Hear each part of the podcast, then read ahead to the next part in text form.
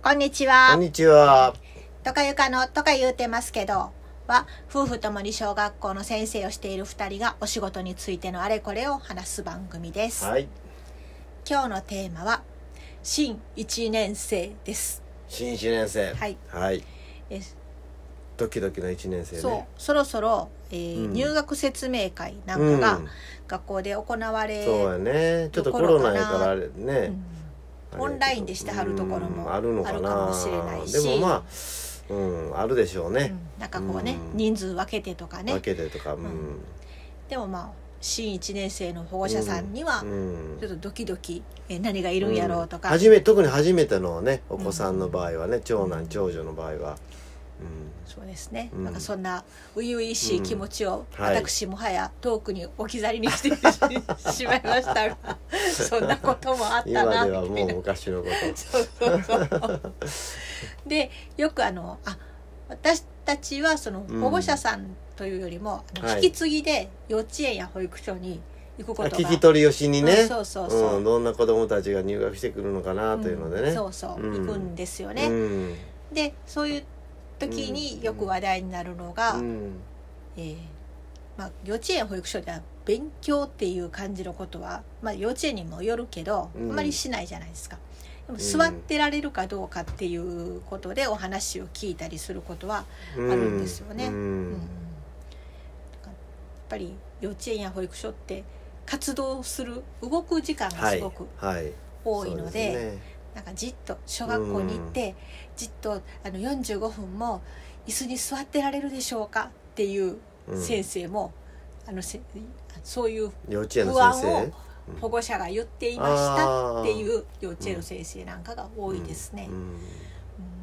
45分って言ったらなんか45分かと思うけど、10分休み終わったらまた45分やからね、午前中給食までに4時間あって45分が4回あってで給食食べた後また5時間目も今時は1年生ね、あるからね、だからそれをずっと座った授業がないにしても、それでも、座ってることは多いわね、じっとしてられるかどうかっていうのは不安の、一つみたいですね、よく聞きますね、そうですね、だから子供にもよるんだけども、やっぱりちゃんと育てられる方がいいよね。それは学校としてもね、本当に重要なことを子供たち話する時もうろうろしてたらやっぱり聞いてんのか聞いてないか分からへんなということになるし、幼稚園の時には座ってないのが当たり前のこととして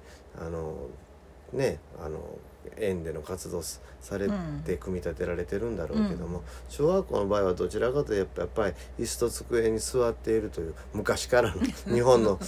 学校の場合はそれが前提といえば前提やからね、でも1年生の担任先生はそれでうまく子どもたちを立たしたり手遊び的なことをやったりいうようなことを4月に取り入れながらだんだん本格的な授業につなげていくというようなことはされるんだけども、それでもね、30人以上いるとね、やっぱり手が回らない場合もあるしね、あと多いのが、登下校の心配、僕も1年生担任したことあるけど、お母さんがずっとついてこないと不安で仕方がない。集団登校だから、集団登校の学校の場合は大きいお兄ちゃんお姉ちゃんが連れてきてくれるけど、帰りが今度一人で帰るとか、友達と一緒に帰る、途中までは友達いるけどそこから一人になっちゃうという心配があるから、お母さんが途中までいつも迎えに来ていたとかいう子もいたしね、今時は防犯っていう意味でも、お迎えされたり送られたりする方もたくさんいてはるんだけど、反対に何て言うかな、パッと興味を持ったものに飛びつく感じの子は、飛び出しとか、それからなんかよその家に勝手に入っていけへんかとかよその敷地にね、なんかいたずらせえへんかとか、そういうことで心配される方もそもそも道がわからないのではないだろうかとか、学校までの道のりっていうのは何度も何度もやった方がいいよね。お母さんもね入学までにね、うん、特に見慣れてない場所に小学校が建ってるとするならばね、うんうん、説明してやるというよりも何度も何度も一緒に歩いてやるということが一番いいかな、うん、通学路が決まってて普段の道とちょっと違う道だったりするときは余計に、うん、好き勝手な道で行き帰りしないっていうことと一緒に練習された方がいいですね、うんうんうん、説明言葉でね説明しても子供は分からないし、うんうんうんまあ、そういうのが道がね得意な子もいれば苦手な子もいるからね、うんうんうん、あと、まだ字が読めないとか、はい、字が書けないとかいうのを心配されてる、はい保護者さんもいらっしゃいますね。まあ読めなくていいんですよとか書けなくていいんですよ学校で習うんですよって言うけれども、うん、入学してきた子のほとんどはひらがなはたどたどしくても読める大体、うん、大体、うん、で、字が書けないと言いながらも自分の名前ぐらいは、まあ、書ける、うんまあ、時間かかるかもしれないけれども多少歪んでたりとか、うん、そういった書き順がおかしかったりすることがあったとしても鏡文字になってということがあったとしても大体の子は書ける、うん、ということなので全く何も知らないまま入学してくるとちょっとびっくりするかもしれないですね。そうそう、うん、だいたい自分の名前が読めるっていうのはその靴箱だとかランドセルを置くロッカーだとか、はいうん、自分の机の絵もそうだしね、うん、そうそういろんなところに、うん、1年生だけだけど、うん、名前のシールが貼ってあったりするからね、うん、それ読んであ自分のとこやっていうふうに分かっていくので、うんまあ、読めてほしいですね、うん、名前は、うん幼稚園保育所の場合やったら、うん、そのゾウさんのシールとかね、うん、私はひまわりのシールのところに置けばいいってなるけど、うん、小学校になるともう名前書いてあってってね、うんうん、出席番号を書いてたりする場合もあるけども、うんうん、で意外と名前ひらがな習ってないけど自分の名前を書く機会っていっぱいある最初からあるプリントとかね、うんうん、で書きなさいって、うん、無理やしとか言うたら名前書きとか言って言ったりするから、うんうん、だからといって焦って詰めて教えるとそれでもなんか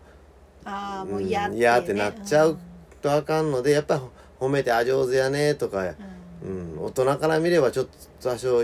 な字は歪んでるかもしれないけども、うん、子供が頑張って書いてんからあすごいな書けたやんとか書けたねとか上手やねって言って褒めてやってみようとか、うんうん、そういう気持ちにさせて入学させてあげないとまた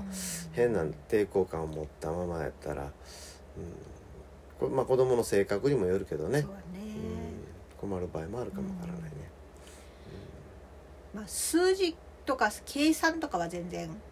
ひらがなに比べたら事前の学習はいらないのかもしれないけど、うん、数字は読めた方がいいかな。読めた方がいいね、うんうん、自分の出席番号、うん、あと量の概念とかね例えばリンゴが3個あって3って3つって一度にね10個あるの10っていうのはそれは無理でも、うんリンゴは2個置いてあるとか3個置いてあるぐらいやったら3個ってパッと見て言える方がいいね、うんうん、1、2、1つ、2つ、3つ、3って言うんじゃなくてまあ3つ、4つぐらい4つぐらいまではね、うんうん、8とか9とかになったらそれはまあ大人でもええと思うからそれは構わないけど特殊能力、うん、でも意外とね、うん、3っていう数字を見て、うん、3って読めるのんと、うん、3つあるっていうのんと、うんなんかこう結びつかない時があるっていうかな、うん、3番目だっていうこととかね、うんうんうん、日常生活の中でね意識してたかどうかやもんね、うん、そういうのってね、うんうん、これ意外と大人だったら全部分かってるもんやって思うけど、うんうんこれまた別々の問題になっていうことが1年生にとってはな、うん、最近で1年生持った時にしみじみ思いましたね、うんはい、といろいろ言い出したらいろいろあったんですが、うん、でもまあいずれにしたって日常生活でお母さんとかお父さんがちょっと意識してやることによって、うん、勉強という感じじゃなくてね、うんうん楽しみながら身につけさせていいことができるようなことかなと思いますけど、うん、はい、うん、ということで、はいまあ、お楽しみに、はい、4月を待っていただけたらいいなと思います。そうですね、はい、学校は楽しいよっていう気持ちに持ってね、入学させてほしいなと思います。とか言うてるお話でした。はい、はい、ありがとうございました。はい、さようなら。